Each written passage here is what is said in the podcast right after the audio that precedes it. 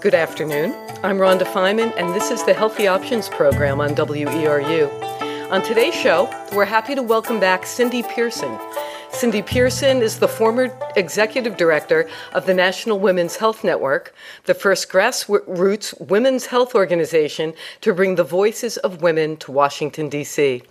The National Women's Health Network began in 1975 with a mission to improve the health of all women by developing and promoting a critical analysis of health issues of health issues, and that, of course, is in order to affect policy and support consumer decision making. During the 33 years that Cindy worked at the network, she became one of the nation's best known advocates for women's health. She also is well known for her leadership in bringing grassroots organizations together and uh, uh, allowing them to press for accountability from the government and other powerful entities. Cindy often testified before Congress, the National Institutes of Health, and the FDA, and was frequently featured on, in the news as a consumer expert on women's health issues. Cindy retired from the National Women's Health Network earlier this year and continues support, to support the organization and its advocacy in whatever way she's, she can. She also um, we also need to acknowledge, now she didn't put this in her bio, but I'm going to tell you, uh, that when she retired, she received a congressional resolution in honor of her outstanding contribution to the health of women and girls. Congratulations, Cindy Pearson. And she is our guest and was our guest on Cindy uh, on, on, Healthy Options back in 2013. Believe it or not, all those years ago, and a lot has happened since then, um, or has it? And that will be a question we'll we'll have to answer. I have a quote here from Cindy that. Here it is. Women want effective treatments, accurate information, research on health questions that are important to them, and above all, respectful treatment. We'll talk about that too. We've invited Cindy Pearson to WERU today to discuss some of these treatments in particular and what's happening now in the field of advocacy for women's health. And we are going to be uh, going into great deal, deal of, of, of, detail about osteoporosis and treatment and, and uh, all of that kind of uh, information, which has been um, something that's uh, very, very relevant and prevalent uh, for women and uh, in the forefront of their, their questioning today of health. Welcome back to Healthy Options, Cindy Pearson. It's a pleasure to speak with you again here on WERU. Thanks, Rhonda. It's great to be back. So you're so modest. Not your congressional honor. That doesn't happen often. Congratulations. Thank you. Yeah, it meant a lot to me, actually. Yes. It was it came as a surprise. So well good, good. Um, so where do we begin? You've you 33 years of advocacy. You certainly have a lot of information and a lot of history about the work that uh, that that needs to be done and is continuing to be done, and the accomplishments that we've made in women's health. Um, and now, right here in the uh, newest edition of the um, Women's the Women's Health Advocate from the uh, National Women's Health Network. You wrote an, uh, a really uh, in depth article on strong bones or heavy bones.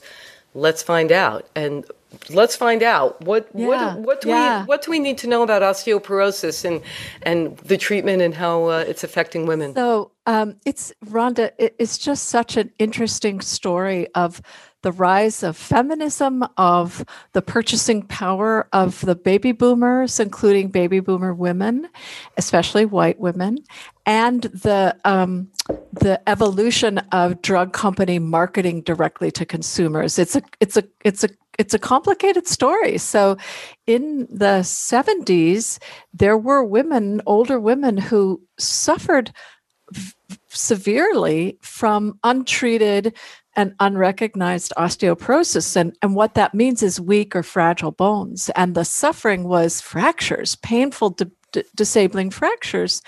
And it happened much more to women than to men. And the sexism and ageism of the time just left it as a sort of un, unexamined, untreated, you know, there were who knows, five experts, 10 experts in the United States researching it. Wow. So it was an area that that was ripe for a feminist criticism of, hey, the the health issues of older women are important. This country had been through a very aggressive attempt to to strike right at the health issues of importance to midlife and older men because they were who was important. They were the earners, they were the drivers, they were the doers, they were the creators. And with that effort, the rate of heart attack, heart disease and men had dropped by a third, you know, through national attention and, and focus.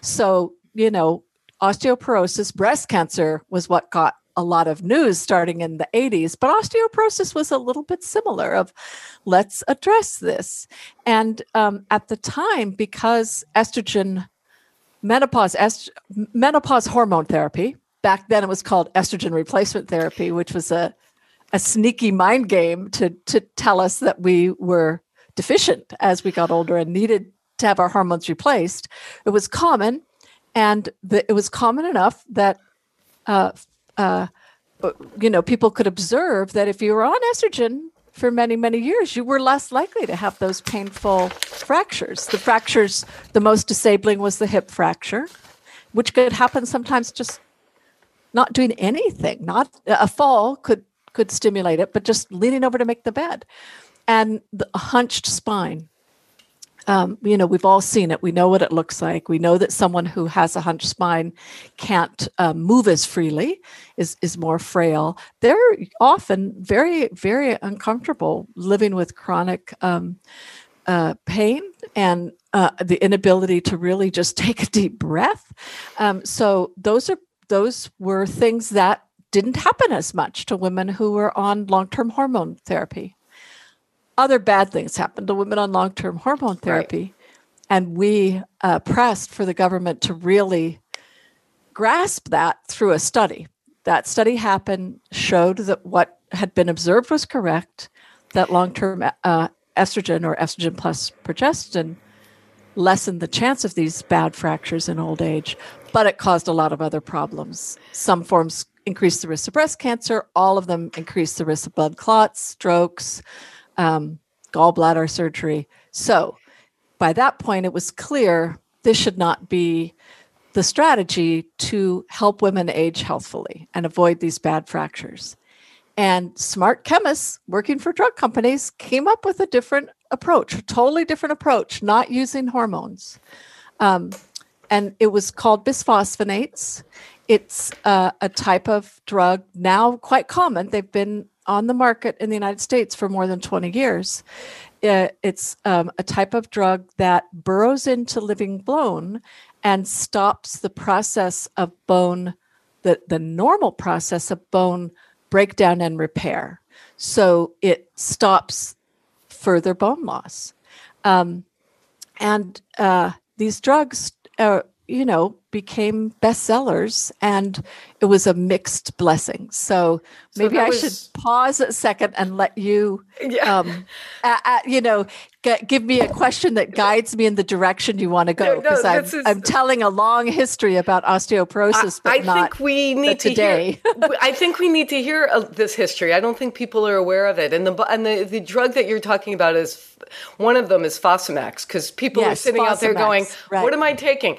And right. um, Fosamax, Alendronate. Um, you know, there are quite a few now, yeah. and you'll know if you're taking it because if you take it by mouth, you have to sit up, and you can't uh, take it with anything but water, and you can't lie back down after you take it. So it's a a, a pretty annoying well, approach, but that's to um, avoid it's important because it's to avoid the risk of irritation and and actual damage to the tissues of the um, of the of the in, inside the body as as the um, pills make their way down right. to the stomach. You don't want it stuck in your throat or esophagus; it can uh, create cancer. So, a very happy uh, uh, right idea. So, that, yes. So, well, right. Let's, but, yeah. so ahead. these bisphosphonates you know, you always want something that treats the problem. And we knew there was a problem of older women with these disabling fractures. And the first studies on the first one, which was Fosamax, showed it did make future fractures less likely. Okay, that's great. But the but, drug company wanted a bigger market. And that's the, you know, the good and the bad. Like our country can rush to um, create something for a new market. That's a good thing. And then the the drive of of the stock market is to make as many drugs as possible uh, blockbusters. So the company looked for prevention.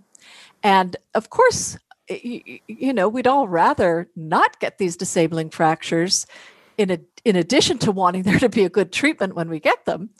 And so prevention by you know, prevention, that's a great thing. But what would be the best prevention? Would it be Tai Chi? Would it be exercise? Would it be a, a, a different kind of exercise than Tai Chi? Would it be Weight a combination of, of foods and um, supplements? Uh, you know, what, what, and there's not, there's not the financial um, uh, incentives to study those things in the same way or market what we find out. If, if say we found out that Tai Chi or a combination of, uh, yoga, weight bearing exercises, right? Yoga, yoga and, right. You know, seaweeds. Uh, uh, take it. Take from. Uh, the, we could do a cultural study. Do Japanese women who eat more seaweeds have the same kind of health osteoporosis in quotes as uh, Western right. women, and I right. do, we do know that that the body actually absorbs calcium and minerals much easily, much more easily through food and through the things like like seaweeds, and and but let's you know in in the medicine yeah. I do and other medicines people talk about those kinds of things but right now we're talking about the largest um, the big market the big western right, medical right. what, gets, what gets marketed what and gets what marketed? what gets what do doctors get instructed what what is the teaching yeah, right so when you right, go in right. to see your very well-meaning really talented physician what what what are they being told to to tell you that's a really good point um, so, so the we're, here the, we are these, with. Yo, go ahead. with the Fosamax. right. So here's this breakthrough first type of new drug. And it happened at a time when not only were drug companies very used to sending out their salespeople to have conversations with physicians about new products, they call it education. We call it selling, right? Marketing. Uh, marketing, yeah. yeah. Um, they had recently gotten the okay to place ads in places where consumers would see them directly magazines, radio, TV. This is a little before the internet, but those were big. And that turned out to be a very profitable marketing strategy for drug companies, marketing directly to consumers. And because osteoporosis was w- well known to the oldest folk who had suffered or knew someone who suffered, but pretty much unknown to to middle-aged folks. And and you've got to get middle-aged folks because there are a lot more of them. And at the time, they had insurance for prescription medicines, but older folks through Medicare did not. So when bisphosphonates were approved for first for treatment, then for prevention, there was a business strategy of how do we get um, the middle aged women eager to consider this and get um, and and sort of build a pipeline of a funnel and that's where screening with dexa or that's a that's a um, it's a um, an initial dxa of uh, an abbreviation for dual energy uh, absorption I'm sorry, I can't pronounce it, but I know what it is. It's a type of X ray that looks at the bones and gets uh, calculation of how dense they are. So we have the uh, I know it's a it's a tongue twister. Say it three ten times quickly. it's the X-ray absorptometry. DEXA. Yes, thank you, Rhonda. Energy thank dual you. energy X-ray absorb absorptometry. Absorptiometry. Okay. Right. Right. But and we know this. Um, many of the of our listeners will have been said, "Well, you're getting you're over sixty now. Time to go get your DEXA." Yes, analysis. that's right. That's exactly right. We're all told that now. Um, insurance covers it now, and um, it's almost you know rite of passage especially for women who might be in their 70s or 80s now they might have been told that in their 50s uh, because it, when it first hit the the market the um, the drug companies you know um, sort of their entanglement with guideline setting bodies and uh, bodies that set recommendations was so intense that they were able to not only get it recommended for all women starting at age 50, but to create a new category um, to spark to, to give physicians something to write down on a medical chart and to spark action by this audience that they wanted to target to create the blockbuster. And that category is called osteopenia. And it it has no relation to what's observed in the bone. So if if for some reason you had part of your bone biopsied or after death uh, your your your bones were studied osteoporosis is visible. It's a condition. The bones look you know um, lacy and and and and and fragile and brittle. They look they they look different. Osteopenic bones do not look different. They measure differently. Uh-huh. and boy, was that a genius marketing idea. It caused a lot of problems, a lot of problems for a lot of middle aged women before uh, kind of evidence and rationality and public health won out. But there were there was a generation of women who were told, do this for yourself. And they were told by docs who marketed it, who had heard a marketing message. They were told by women's organizations that took grants from drug companies, and they were told by the the most um, appealing, friendly celebrities. Sally Fields. Um, oh gosh, the the uh, the African woman, American woman who sang "Whole New Attitude."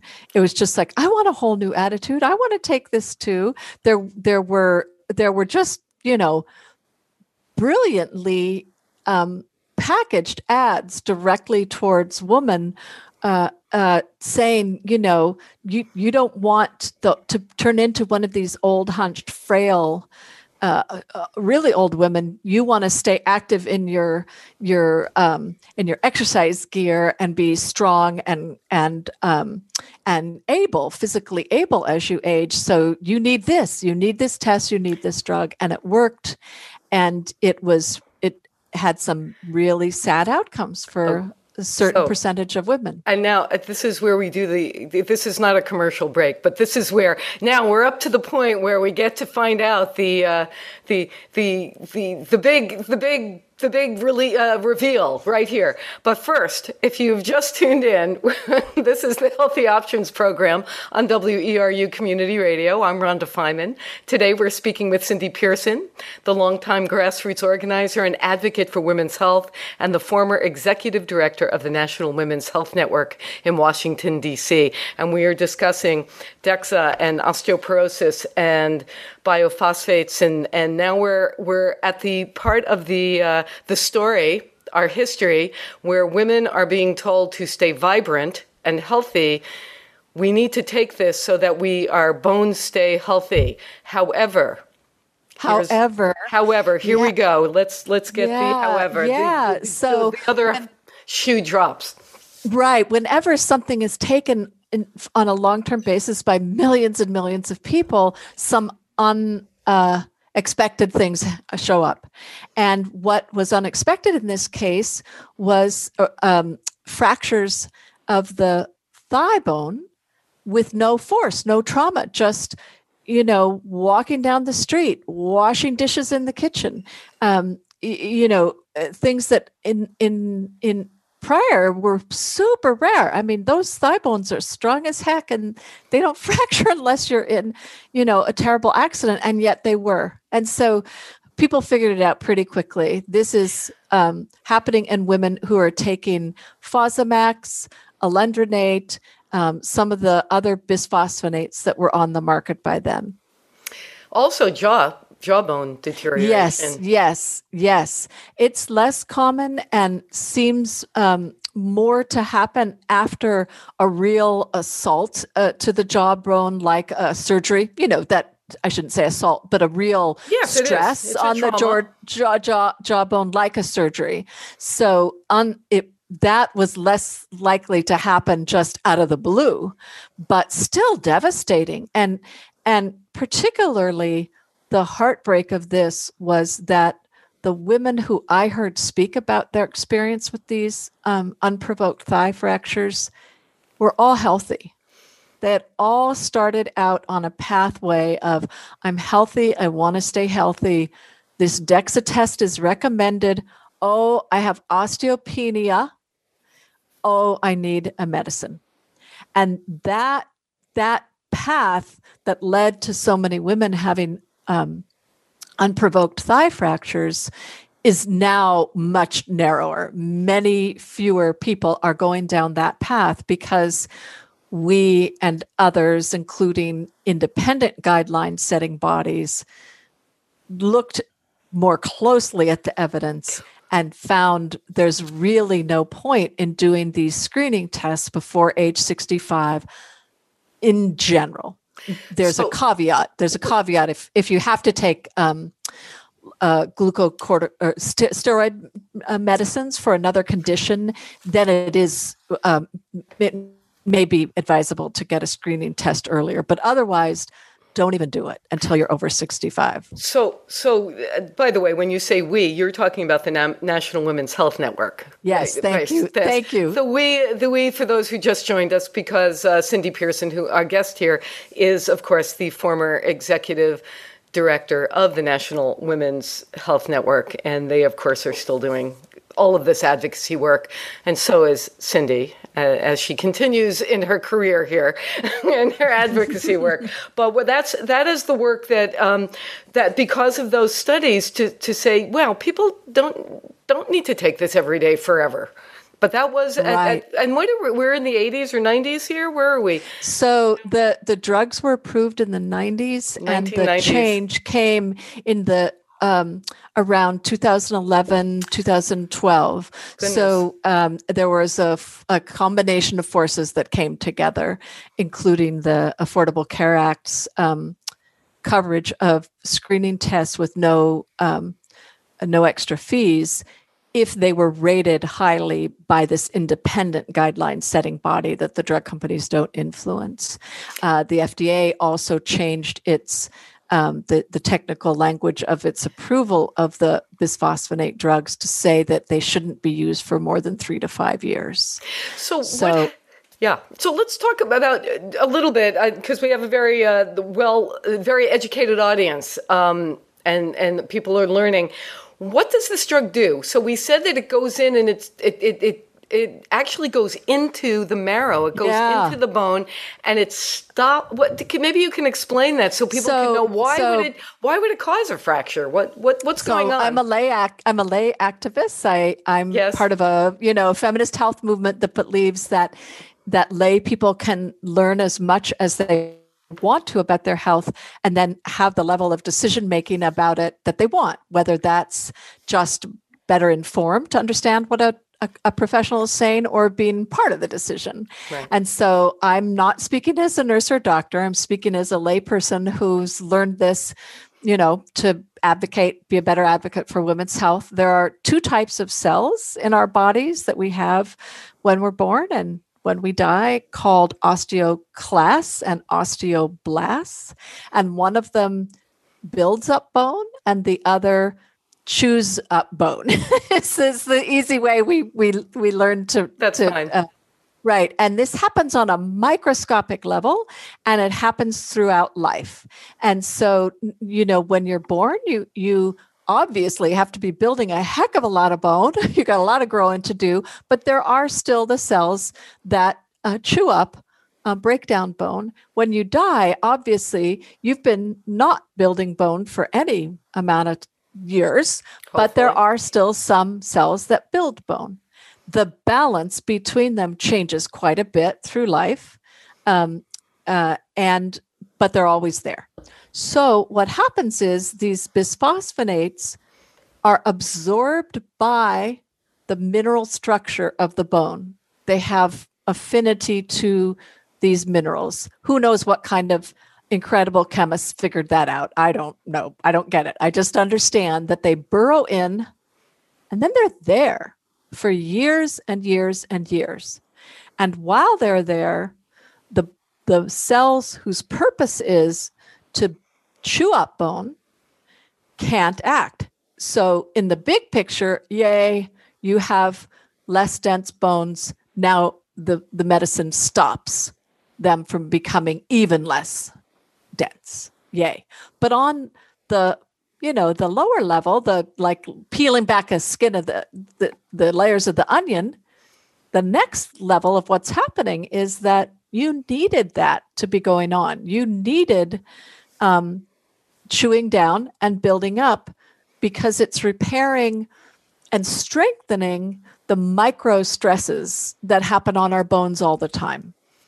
And so, some very prescient or contrarian experts actually said, is this going to make bones more brittle?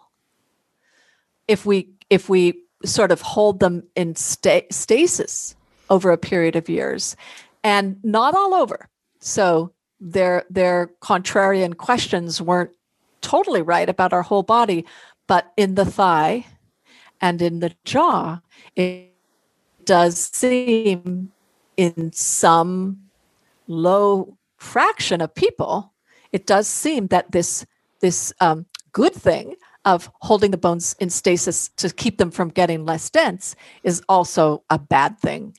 Um, that they become they are in in stasis, not losing density, but they're losing strength and our ability to repair and our bodies are incredible in how we can really repair and take good care of ourselves when we're in balance and we talk about that a lot here on healthy options. So if bones you know this idea we need to grow and then we need to things grow and then they they uh, are absorbed grow and absorb and and when that's stopped we can have un, unintended consequences and that's what we're right, describing. right. So they're yeah. saying 5 years is right. So the FDA now says now that this evidence is you know clear cut based on the experience of millions of women who took the drug and then the very small fraction who had these previously unheard of rare you know um, not caused by a trauma fractures of the thigh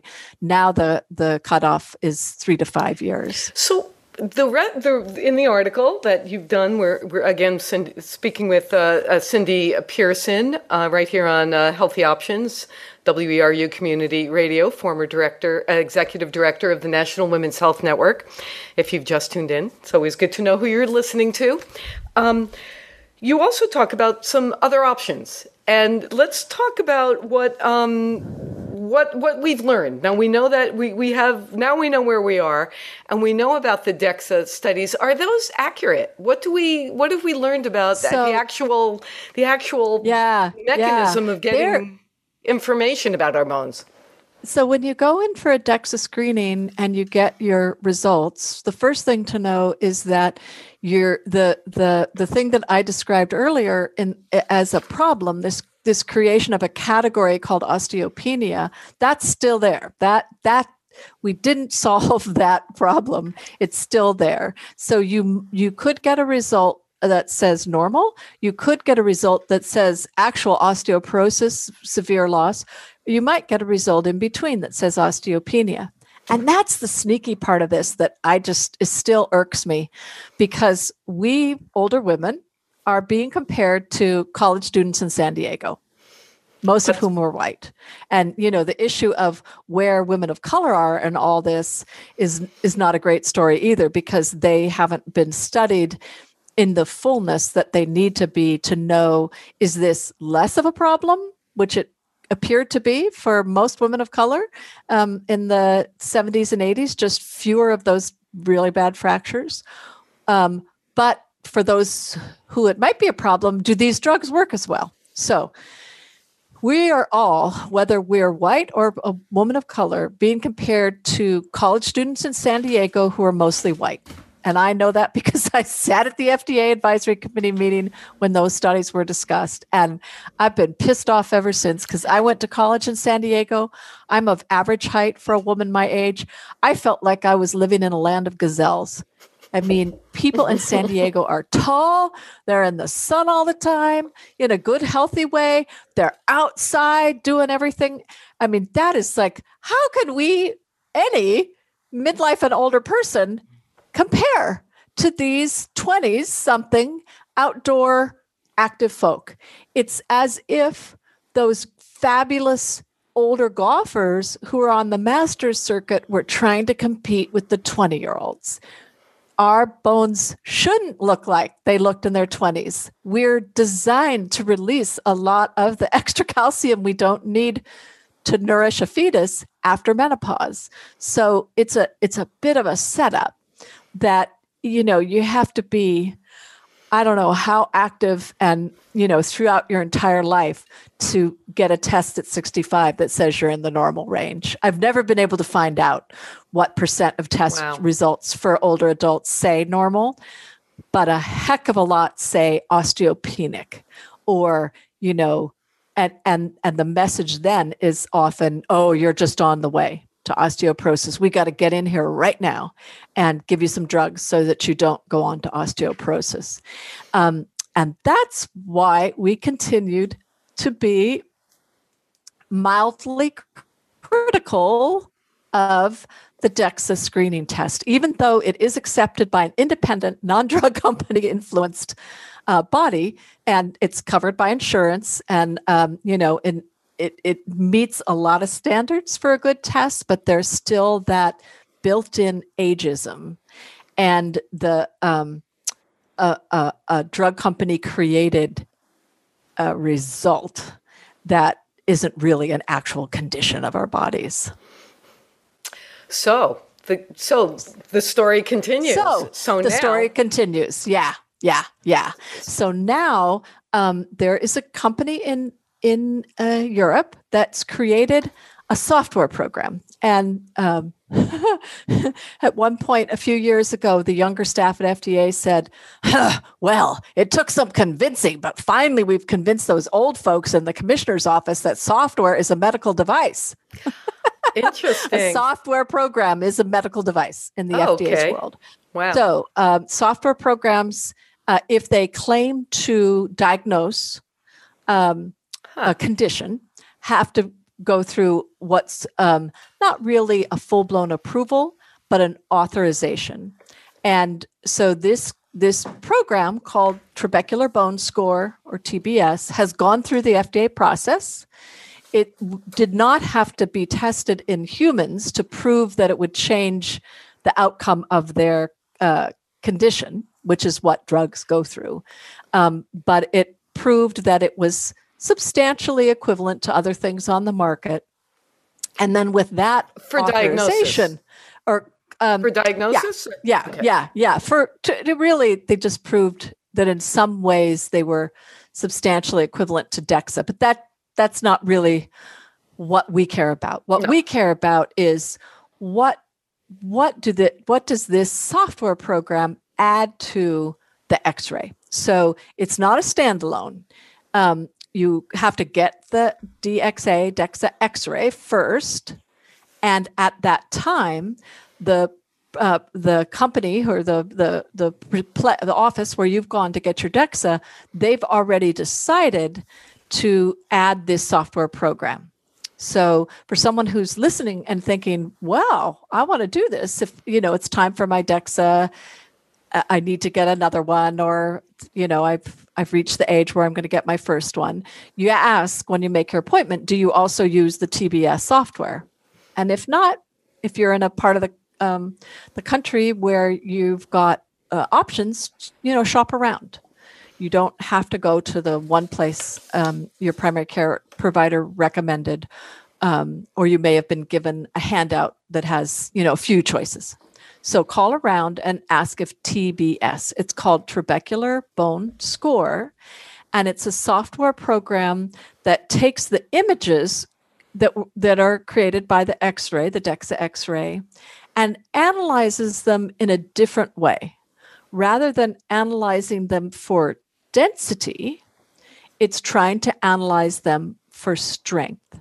And it seems to be a better predictor than DXA alone. And that is great. For one, of course, if someone is at, you know, pretty severe risk and adding this TBS information makes it clear and they do need treatment, that's great. That's great to know, right? Because it it's a true yes. prevention, avoiding the very severe um, fractures. But our excitement about this is it seems our that National Women's Health Network. Yes, thank you. National when I wrote this article for National Women's Health Network just before I retired, what I explained was this is the first chance we've had in 20 plus years of widespread DEXA testing to screen out some people. So DEXA is designed to scoop in. You know, when it first hit the market, we looked at um, survey data, and 50% of women over age 50 would meet the osteopenia definition, which was set up to be like that.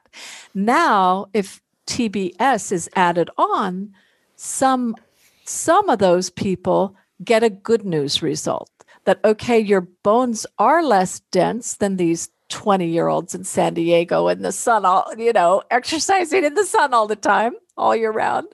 Yes, your bones are less dense. Surprise, surprise, or no surprise, I should say. However, when the TBS looks at the structures that, um, you know, that, that give the images of strength, um, you look okay. So that's um, why the National Women's Health Network felt it was time to give our opinion about this. It's been it's been approved long enough that we have these results from uh, prospective long-term studies, and um, to give our um, information about it so that people who are being advised to get a DEXA test can um, learn a little bit about the TBS software and make a decision to um, ask if that's included as well when they get their DXA test. So, in, in your article, you you you say that um, that just having a a, a, uh, a troubling DEXA report is not necessarily meaning that your bones are weak. Also, um, yeah. So here, what did you say here? You say uh, it should be personalized. You may have a bad DEXA but still have strong bones, but you may have a, a, a good de- DEXA and still have weak bones. And that's something that that can be determined a little bit more accurately with the uh, Say it again. Uh, the TBS trabecular, software. trabecular bone score TBS software, right? Yeah. And there are there's some research going on that the National Women's Health Network wrote about a couple years ago that at this point is still in the research stage. Um, doing like super fancy MRI tests, they seem to to to be better now. Uh, you know, MRIs can be more radiation and certain absolutely is more expensive so that's not ready to be a, a regular screening test yes. Um, and there was another kind of research going on that we also that the national women's health network also wrote about that's on its website. So there's this may not be the final answer for how do we really test for bone strength not just for bone weight um, but it's a step in the right direction. It's the first step in the right direction since mm. the dexa was um, created and, and made it widely available. Well, that is, and I'm glad you brought up those articles because I have them right here. And I was going to ask you um, if that was still accurate, if that's, if the research, because these are from some, one thing was from 2015 and something from 2017 and 18. Is that, yeah. Uh, uh so we, are those. Um, we've stayed in touch with the um, the researcher uh, in New York City who's doing the work on the um, on the uh, sort of a specialized MRI uh, um, um, yes. technique, and that research is still progressing. Okay. It's tough though because the um, the National Institutes of Health, which would be a great source of funding, because this is of interest to you know importance to the health of older women, they feel like the the the condition is in is well in hand and doesn't need more research funding. So um, looking for outside funders is tough, but that's what this this okay. the, the the five MRI so, research is so the state can, it's in. we can put this on with the caveat that this is still don't go running to your doctor asking for an M a, a special MRI. Yeah, no, right. Uh, uh, yeah. Oh, and and I we we the the National Women's Health Network does know with certainty that it hasn't been approved. It okay. It's not it's not authorized by so, FDA okay. as a screening test. Yes, and, and, and I know there's some other things that we talked to, that you talk about um, as as options. Let's let's talk about that. What is Prolia? What are these other drugs and Ah, that, yes. Okay. And I, so, I, actually told someone I was actually interviewing you. I was uh, in anticipation, actually, someone at the station who said, "Oh, I can't take these other things, but somebody they put me on Prolia. Find yes, out about so, that." Right, so here okay. I am. right, right, right. And there's a natural progression in medicine that's driven in part by the advance of knowledge. So we originally knew that if you took menopause hormone therapy, you're less likely to fracture. Then uh, we started to see problems with that. So chemists looked for a different type of medicine. We got bisphosphonates. They work, but after these you know years of use, we see these these um, unintended consequences. So what else could we do? And and chemists looked at monoclonal antibodies, which are a type of medicine that suppresses a certain cell type in the body. But you said earlier um, in the show, Rhonda, our bodies are amazing, you know, just all of what is going on internally. And one of the amazing things about them is there's very few cell types that only have one purpose.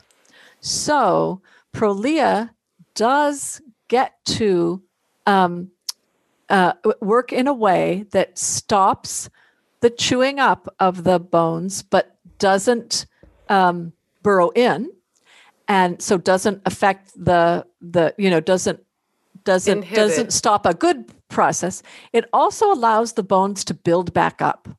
So it's a big advance in that way. It's it's the first treatment that allows and and almost you know you could you have a pretty good chance if you take this for a year or two, your bones will likely be heavier um, at the end, which is buying you time, right? That's what you think. You just we just need to get into our graves with bones that haven't fractured, right? They don't have to be super heavy or you know everything. Just get us there oh, without God. the bad fracture. That's cindy. Um, that, this is an image that we will just sit with. I'm just going to stop. I won't talk more about this. Yes we want to get into our graves with good bones. Okay. I, okay. Uh, that is that that's great. Okay. It is one way. If you've just tuned in we're having too much fun here um, you're tuned to weru community radio and this is the healthy options program i'm rhonda feiman and our guest today is Cindy Pearson, women's health advocate and mover and shaker as a grassroots organizer for women's health issues. She's the former executive director of the National Women's Health Network in Washington, D.C., and we are talking about ways of keeping your bones strong and DEXA and TBS software. And now we are discussing Prolia and we're discussing medicines to keep our, our bones strong. And we're also as because it's healthy options, I'm also going to say good weight bearing exercise, good foods, good seaweed intake, herbs, and, and good attitude, and, and standing up straight, Tai Chi and yoga, and, and lifting good weights, doing your band and exercises. Don't fall don't fall. That's Keeping one of the, the, the, things we joke about that just get into your grave without having a fracture. And if your bones weren't as dense or weren't even as strong, but if you didn't fracture, that's that's the end result we want, right? And if you, some fractures happen without a fall, that's that's because the bones were so fragile they just can't support themselves. But some fractures happen because of a fall and don't fall. And there's a whole other conversation we could have about will, the ways you can lessen the, the chance of falling in old working age. on your balance really understanding how your body me- mechanism works on that level yeah yeah we're, we're talking yeah. about prolia and what is i want to go back to, so, to, to, because these are things that women are going to right today after yes. the, listening to the show people are going to be going oh i have my um, yearly checkup with my physician what right, are we what right. are we going to tell them to to yeah, uh, so or not tell them because what's important to know. Here. So again, as a as a consumer activist, I was at the FDA um, meeting and, and represented National Women's Health Network and spoke then um, about it. The chemical name is denosumab, and its brand name is Prolia, and um, monoclonal antibodies th- that that this form also increase the risk of serious infection. Now, it's a trade off. At, like every drug, mm. like driving a car, it's a trade off. And I think most doctors are very candid about this. You know, you're going to have to watch for these certain um, signs of a, a pro and, and, it could be a problem so i want to hear from you right away if you see a sign of infection or a, something else but the other thing that i don't think every doctor does tell women is you're not just agreeing to prolia you're agreeing to prolia plus medicine after you stop prolia because if you go off prolia cold turkey, you lose bone very quickly. And there's a, a real risk of having fractures in the spine within the first year after you stop. So the body has been put in an, uh you know, in a treatment that was changed how it functioned for a while. The bone metabolism changed. And when that's withdrawn, it takes a while for the bone uh, metabolism to sort of rebalance. And during the immediate aftermath, there's a vulnerability. And so, you know, there there are women who definitely need Prolia, uh, uh, Eh, eh, eh, or it's a decent thing for a doc to offer and for a woman to consider. But uh, women need to know that they're it's sort of a package deal that and most of the follow-up medicines are the bisphosphonates so if people are being told okay i would have put you on bisphosphonates you can't take them that makes sense let's go to prolia there's this this this absolute really important need for something after prolia that you got to think about. I, I, we we advise the national women's health network believes that women should have the opportunity to think about that carefully before they start prolia. So that's one thing i would say. If you're thinking of it read up on that aspect. If you're already on it it's not intended to be used forever because the, the other effects of monoclonal antibody um, would start to probably outweigh the good effects, um, or that's the fear at least. Um, think about what you're going to do next. It, it, says here in one of the articles from the National Women's Health Network, it says, uh, uh, do not, how do you how do you pronounce that? Denosumab. Denosumab.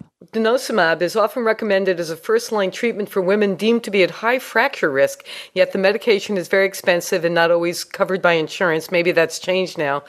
Um, we don't know, but um, but also that the idea of the uh, immune system, the idea of more risk of infection is is there.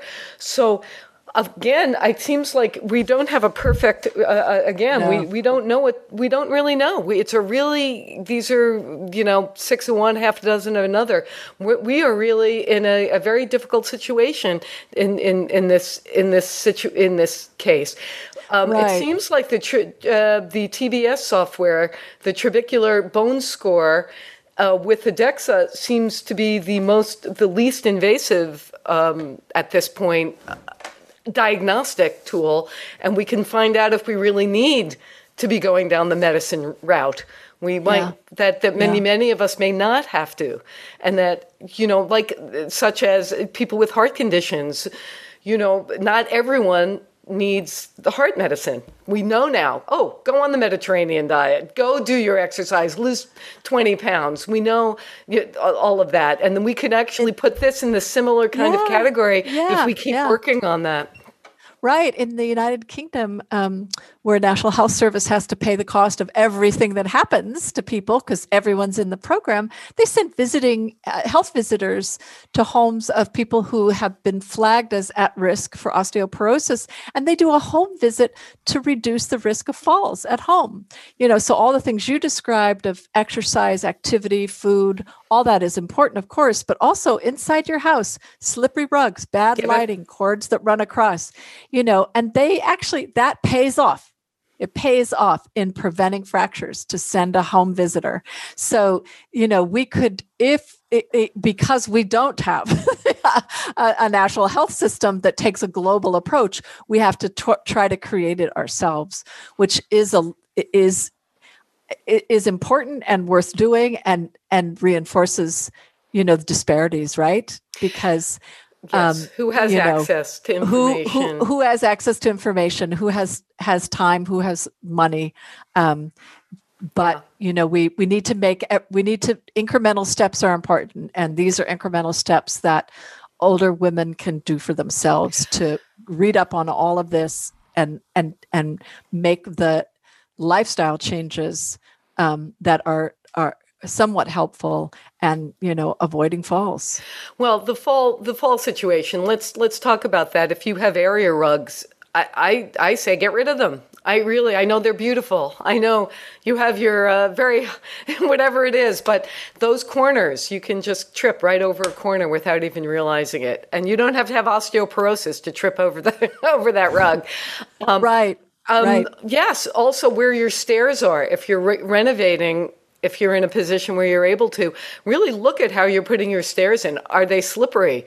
What material are you using? Um, going outside, does your deck have? Uh, uh, have you just refinished your deck with um, some of these wood treatments? Actually, make your deck slippery and you know you ha- want to sometimes you can add sand and create uh, a surface. So when you go uh-huh. out in the winter if you are in the uh, in the places where snow and ice accumulate which of course with global warming may be in places you never thought of before think about those things as you as you are are are moving in or doing repairs or just assessing where what's safe in your home. Yeah. Yeah. Yeah we have we have a, about we have about, about about 10 minutes left or maybe a little less and I, you know, this has been so so useful uh, already about the uh, the osteopenia. The idea that that that is a created a created diagnosis is so interesting to me. Um, and and then the marketing, we really do need to be quite aware of of of that. Can we talk a little bit way back at the beginning? You talked about what we know, uh, the research that the National Women Health Health Network did, and the testimony that I'm sure you were part of about how estrogen replacement and we did that that the language. Let's talk about the language. Yeah, um, yeah. Uh, and and how that we did learn that that is actually causing breast cancer eh, for a lot of women. Let's just touch that in, in the last few minutes. What else what else we need to know about that? And we might have to have you back. We know we have to have you back to, to maybe discuss some of these other issues. But I think that that may be a question that's been left unanswered in our, our in depth conversation here um, about hormones are still being di- uh, prescribed. What what do we need to know?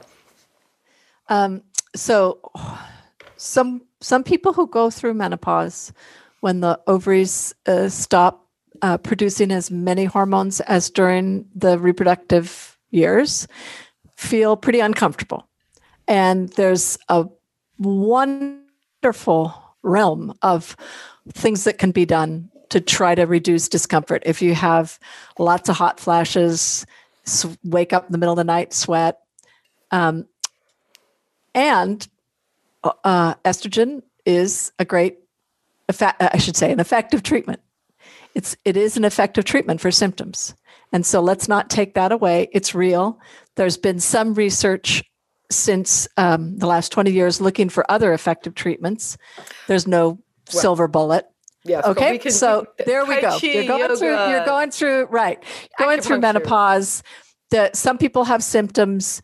Estrogen's a treatment for it. Other there's some, some other treatments. There's lots of lifestyle stuff. That's that's like a whole different world.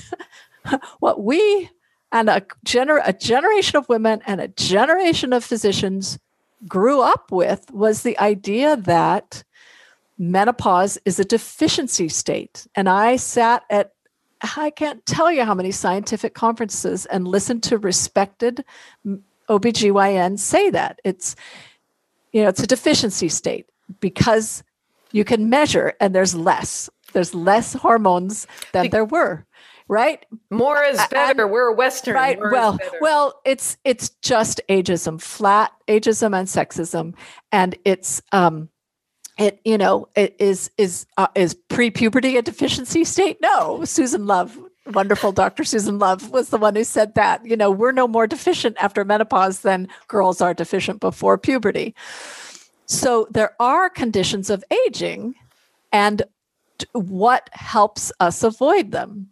So the marketing was that we need to replace estrogen and first, it was just flat sexist marketing in the 60s and 70s, just about crumpled, sexless, ugly, grumpy old women. Oh my goodness. And but as feminism rose up, the docs and the drug companies realized we can't say that anymore. Let's talk about health. We'll talk about health. And they had osteoporosis fractures, that was real. And then they claimed heart disease, but they never proved heart disease. And it just, you know, just we were just suspicious. We were suspicious because we knew estrogen increased the risk of cancer of the lining of the uterus, and it seemed like maybe it um, increased the risk of breast cancer. But these were not carefully done studies; they were observational studies. And so the National Women's Health Network waged a decade long campaign and finally succeeded in getting the National Institutes of Health to do the study the drug companies never wanted to do. And they invited healthy women, 27,000 volunteered, to be randomized, either hormones or look-alike pills that were just placebo, sugar pills. And they had to stop the study early because it became clear that this was never going to prevent heart disease they were getting no benefit, but it was causing strokes, causing blood clots, in some cases, causing breast cancer, causing more um, gallbladder surgery, making urinary incontinence worse, and in a sub study, making cognitive decline worse or more likely. So they stopped, the National Institute stopped the study and they told the world the day of. And the women of the world listened. And estrogen um, therapy and estrogen plus progestin therapy prescriptions dropped by half, and breast cancer rates dropped the next year. And they've never come back up. Well, now it's not enough. It hasn't solved the breast cancer epidemic, but it was the largest drop ever.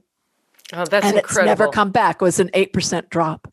So uh, about um, twenty thousand. Yeah, yeah. That's incredible. I mean, it, it's you know hundreds of thousands of women have not gotten breast cancer or heart disease that they would have um, some some, some kind of heart disease sure. that they would have gotten otherwise if those trends had stayed the same. Wow. So the fact that fewer people use it now is great. Some of those people I'm sure are using it for symptoms. Yeah. Great, fine. As long as you're informed, you want to do that, do that.